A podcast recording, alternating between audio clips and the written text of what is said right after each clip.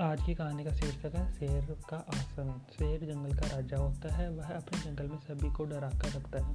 शेर भयंकर और बलशाली होता है। एक दिन शहर का राजा जंगल में घूमने आया। शेर ने देखा, राजा हाथी पर आसन लगाकर बैठा है। शेर के मन में भी हाथी पर आसन लगाकर बैठने का उपाय सूझा शेर ने जंगल के सभी जानवरों को बताया और आदेश दिया कि हाथी पर एक आसन लगाया जाए। बस क्या था? सभी ने शहर ने शेर की आज्ञा का पालन किया और जट से आसन लग गया।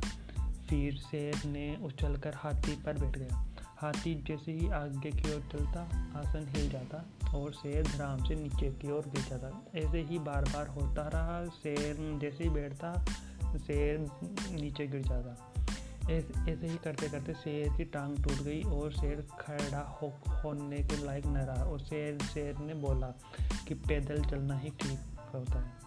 इस कहानी से हमें शिक्षा यह मिलती है कि जिसका काम उसी को साझे शेर ने आदमी की नकल करनी चाहिए और परिणाम गलत साबित हुआ।